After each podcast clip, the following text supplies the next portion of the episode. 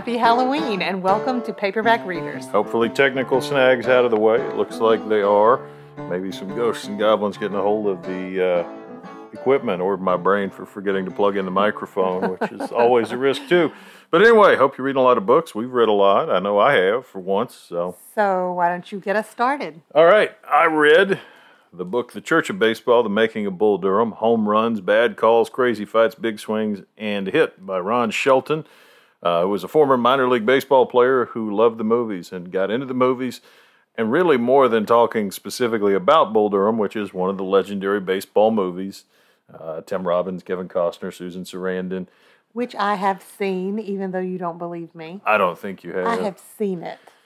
I'm going to test you right here. I'll get you I won't. I can't remember. Lollygaggers. Lollygaggers mean anything to Look, you? I know I saw the movie. That's all I know. No. Yes, I did. Okay. Well, anyway, more than just about the movie, it's really about how Shelton got into writing movies and how the process of making a movie works.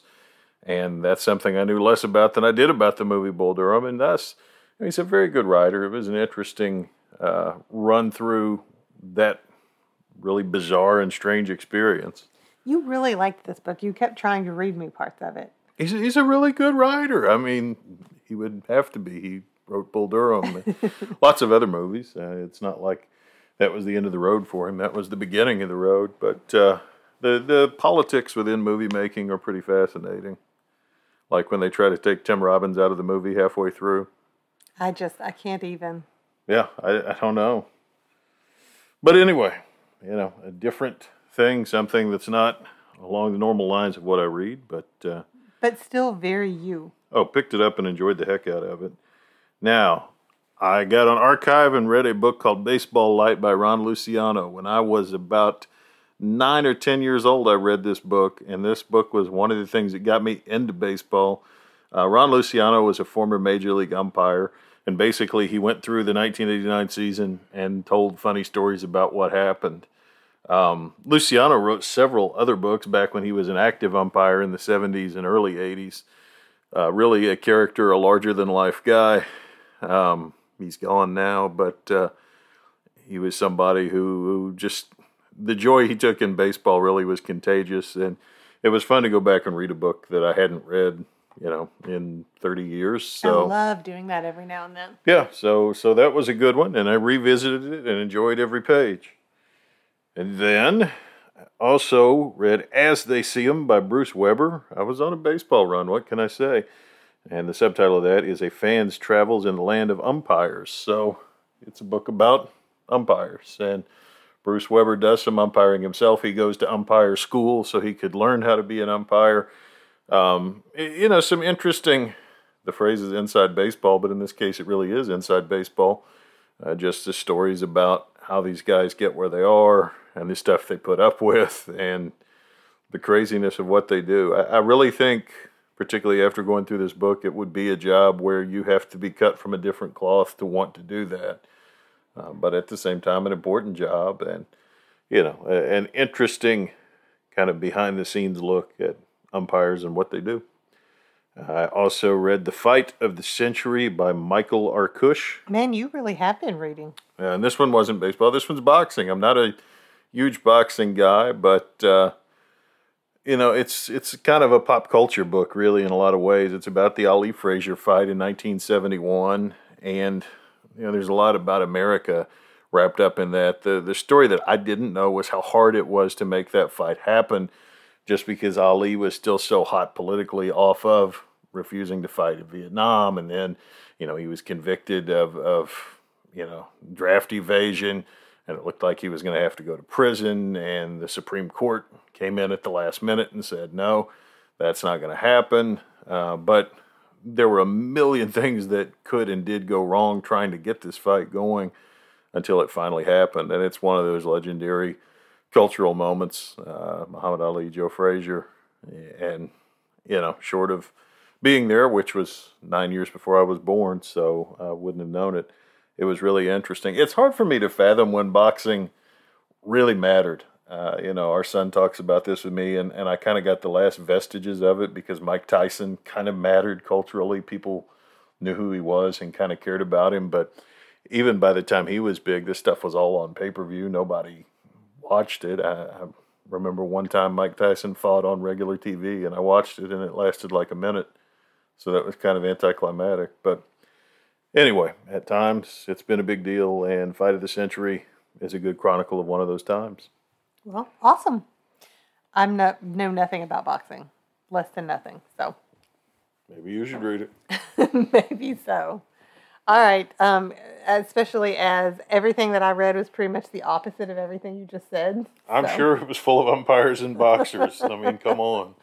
Okay. Well, two of the things that I read were our shared read for this week and then our shared read for next time. Yeah. So I'm not going to go into those two, but I did finish both of those on these two weeks. Then I read All I Want for Christmas by Maggie Knox because who doesn't start reading Christmas rom coms before Halloween? I think that it's weird if you don't do that. I think everyone should be doing that. Actually, it was honestly a little bit too early even for me. I love Christmas year round. There are a couple of Christmas things in our room that I keep out year round, but I don't I just could not get into this one as much and whether it was the story's fault or the fact that, you know, it was 80 degrees and we were buying Halloween candy. It was a sweet little book. Um, I probably should have just read it a month or so later. Then I read Lark Ascending by Silas House, which was a total about face from a sweet little Christmas book into a post apocalyptic world. Um, Silas House jumped across the globe for a setting for this book. We've talked in the past when we read his book um, about how one of the things we've loved about him is the way he writes the South, the settings. But in this book, he did just as beautiful a job with the setting, but he put it in Ireland, a place that he also loves. So, um, the background for this one is that there's been a lot of religious fighting in America and all over the world. In America, the ruling party is called the Fundies, short for the Fundamentals. Not hard to make these jumps here about the kind of world that he's seeing, where everyone must believe the way that they do, or they are ruthlessly pursued by the army. In this story, Lark and his family have tried to escape to Ireland, where they are told that Ireland is the last country that is still accepting American refugees. And um, it's the story of his trying to find a place of peace in this world when he is different and does not fit into the fundamentalist army uh, theology. So it was um, not a total departure, really, from his books, because I feel like in all of his books, he's writing about people who are different from the status quo. Yeah. Um, but still, that, that whole post apocalyptic kind of setting for him was new, very unusual for a guy who usually sets everything in the South. It was still a beautiful book. It was haunting. Um, it was very sad. It was also very hopeful. And if you like Silas House, don't miss this one.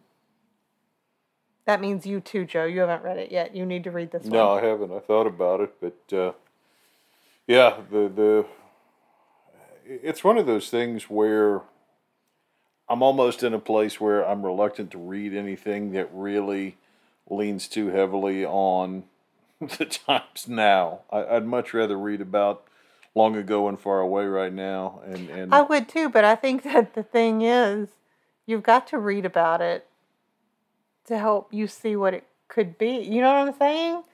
I mean, I read to escape too, but I think that we need to read to see the other possibilities also. I've, I've read almost all of his stuff. No doubt I'll get to it.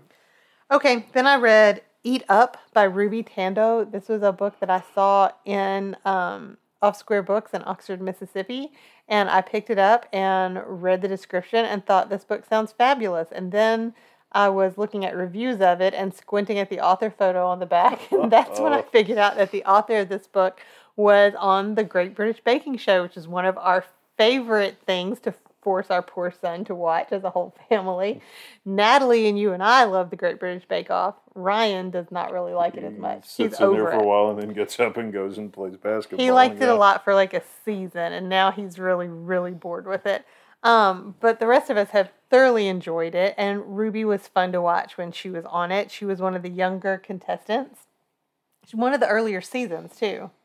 I don't know. Feels like the middle to me, but there've been so many. Uh, and we watched them out of order. And the uh, the ordering that Netflix does is out of order, but that's another thing. But anyway, She's written several cookbooks and some books about food. She is a food columnist now. And this book was written about the disordered ideas that we have about food, um, less really about our bodies, although she does talk about eating disorders in this book, and more just about what makes good food and bad food and why do we judge um, it and ourselves and each other so harshly for what we eat.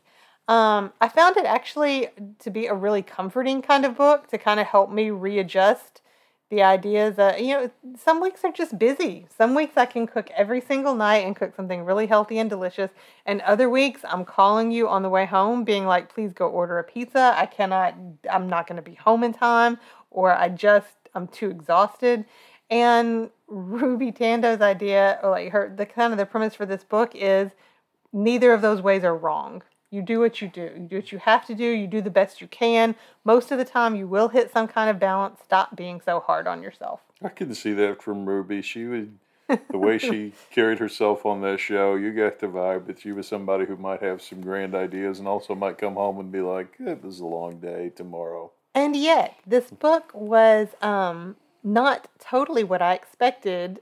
In that her writing is gorgeous. I read one reviewer who said that he did not like this book because it basically read like poetry, and I thought that was an asset. She had gorgeous writing about food, the way she thinks about it and talks about it. She's also obviously a really good food columnist. Her writing was well researched. She went into food theory in a lot of places.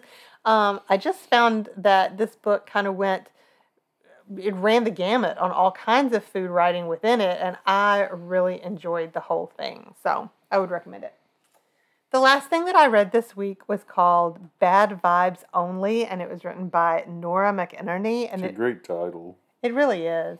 Um, and it's a book of essays. It reminded me a lot of um, Mary Laura Philpott's books, maybe more her first book, I Miss You When I Blink, than her second book, Bomb Shelter, which we've talked about on here. Uh-huh. Um, it, mostly because the topics kind of jumped all over the place really sort of rooted in um, a person who's in their late 30s, early 40s, a woman, because that's who she is, that's what she's writing from. But it, it's looking at the perspective of um, that age kind of woman on the world today and the pulls and tugs on her psyche, what she should be, what she should do, how she should, how she should be a mom, a career person, um, just a person in the world and how you kind of figure out what that spot is. Um, it was really funny at times. I read you an essay or 2 mm-hmm. It was really poignant at times. It was also very thought provoking at times.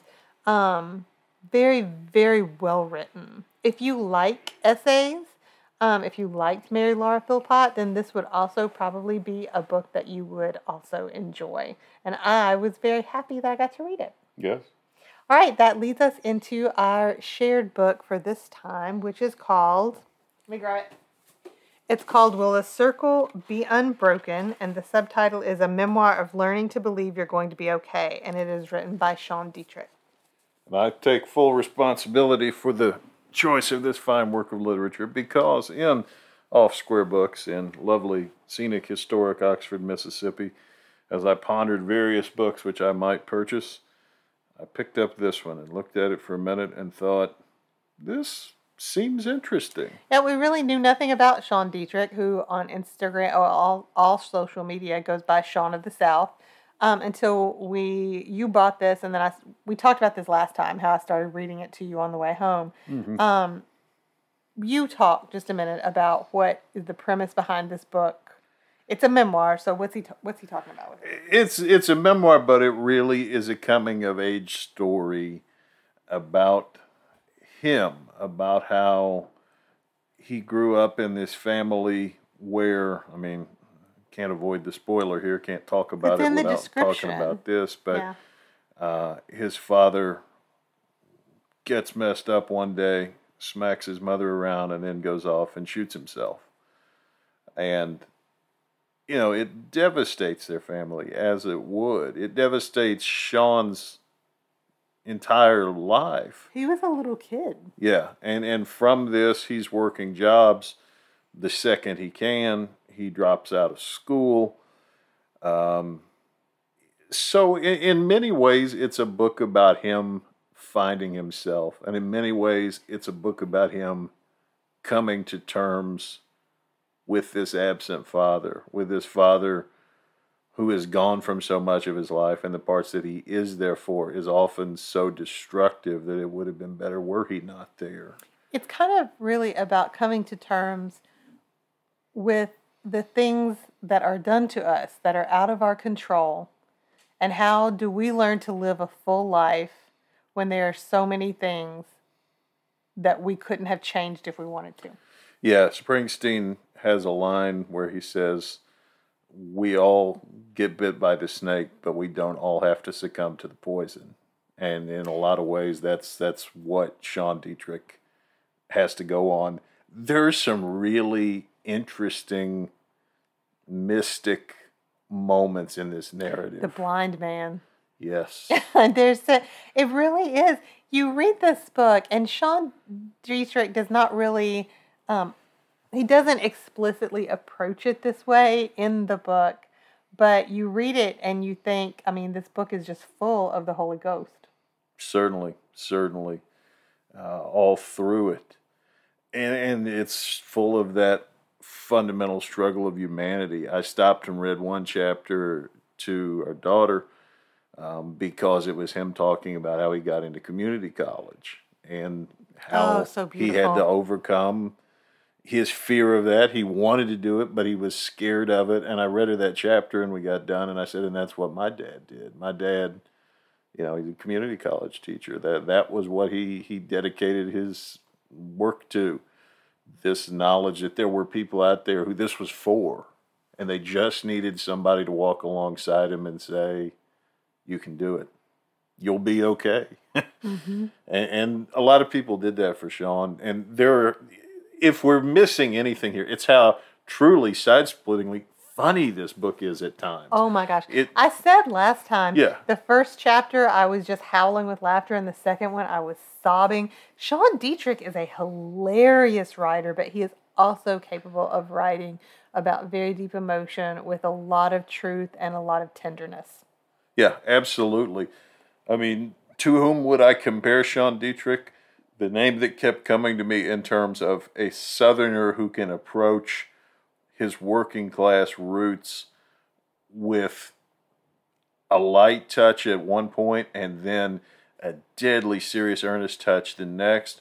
I thought about Rick Bragg, but I think Sean writes without a lot of the baggage that Rick Bragg brings to his well, I was gonna say I I'm with you, and we love Rick Bragg around here. Yeah. We really, really do. Sean Dietrich is better. Yeah, if, if I were choosing between them in a fantasy writers draft, I'm going to pick Sean Dietrich. I'm sorry, Rick. You're you're still great, but Yeah, we still love you, but yeah, Um, yeah, I said we said when we um when we uh posted this. Um, we haven't posted it yet, but we set up the post for this that we're go- going to publish in a few minutes. We said that um, he's one of our new favorite writers. yeah. absolutely. And, and you know what what is writing uh, or what is reading largely about? It's about finding these new voices who you haven't come across before, and then you can go out and, and snap up everything they've done, which. Which we're going to be Spoiler again. doing. Yeah. Yeah, we're doubling down. We some of us already have, and Well, some are I- catching up. we talked about this again last time that I went straight to the library and got his newest memoir, You Are My Sunshine, and that's going to be our shared read for next time. More Yeah. about that in a minute. He also has a couple of novels, which you have already started tracking down. Yeah, I'm gonna check out at least one of his novels just because I'm I'm intrigued to hear how that works. He also travels around singing and playing mu- and playing music and uh, speaking. So if you get a chance, if Sean Dietrich is going to be anywhere near you, his one man show, I can only imagine will be wonderful. Which he's going to be near us soon, so I'm hopeful that I'll get to check that out. But I will not be able to. cross my fingers, yeah. and I'm bitterly jealous if you do go. But well, you can still go. I'm not saying you cannot. One of us should get to enjoy. I'll bring it. my phone and make him uh, make a video for you. No, I'm kidding. I'm not one of those people. I'm not going to do that, but I might. You never know. All right, You Are My Sunshine is our shared read for next week, Uh-huh. also by Sean Dietrich. And this is the story of when his wife has a medical medical scare and her response to it is that she wants to do something big. And so he and his wife, two non-athletes, decide to bike the uh, C&O Trail. I forget what C&O stands for. Chesapeake and Ohio. It's it's an old railroad okay, route, yeah. right? Yeah. Um, to to do something big, and they embark upon this in 2020, in the middle of the pandemic, when everything uh-huh. is shut down. Jobs for Sean are drying up. Depression is high, and so they decide to to carry out their crazy bike trip during this time period. Um, I've finished it already. You have only started it, mm-hmm. but mm-hmm. it's so so good. Yeah, I've, I've, enjoyed what I've gotten to so far. So we'll hopefully everybody else appreciates him and enjoys him. Uh, again, can't can't recommend him strongly enough on a check it out basis. Absolutely, and we'll be, of course, sharing more about that in two weeks. And uh, yeah, we will. And I can also tell you, Bob Dylan's new book comes out tomorrow. So uh, i actually am that. tentatively excited about that book. If you give that one a good review, that's one we'll be talking about. But when I say a good review, I was going to say, when I say you have to give it a good review, that means you have to say it would be one that other people besides you would like. I mean, it's a commentary on songs. Two of the chapters came out in the New York Times. I thought they were brilliant, but well, you know, I thought Chronicles was brilliant. Chronicles so if it's anything that's like Chronicles, then I will want to read it. Maybe we'll see. We'll right. see. We'll, we'll give it a shot. My hopes are high. um, if you have any thoughts about Bob Dylan's new book, Sean Dietrich, anything else that we've talked about today, or that you think we ought to be reading, you can let us know at paperbackreaderspod at gmail.com on Instagram at Paperback Readers Pod or on Twitter at Pback Readers Pod. Thanks for tuning in. And uh, if you're not too busy, you might check out this Sean of the South guy. He's apparently kind of a big deal in this stuff too. But but anyway, whatever else you're doing, whatever else you're listening to, please, for goodness sakes, keep reading.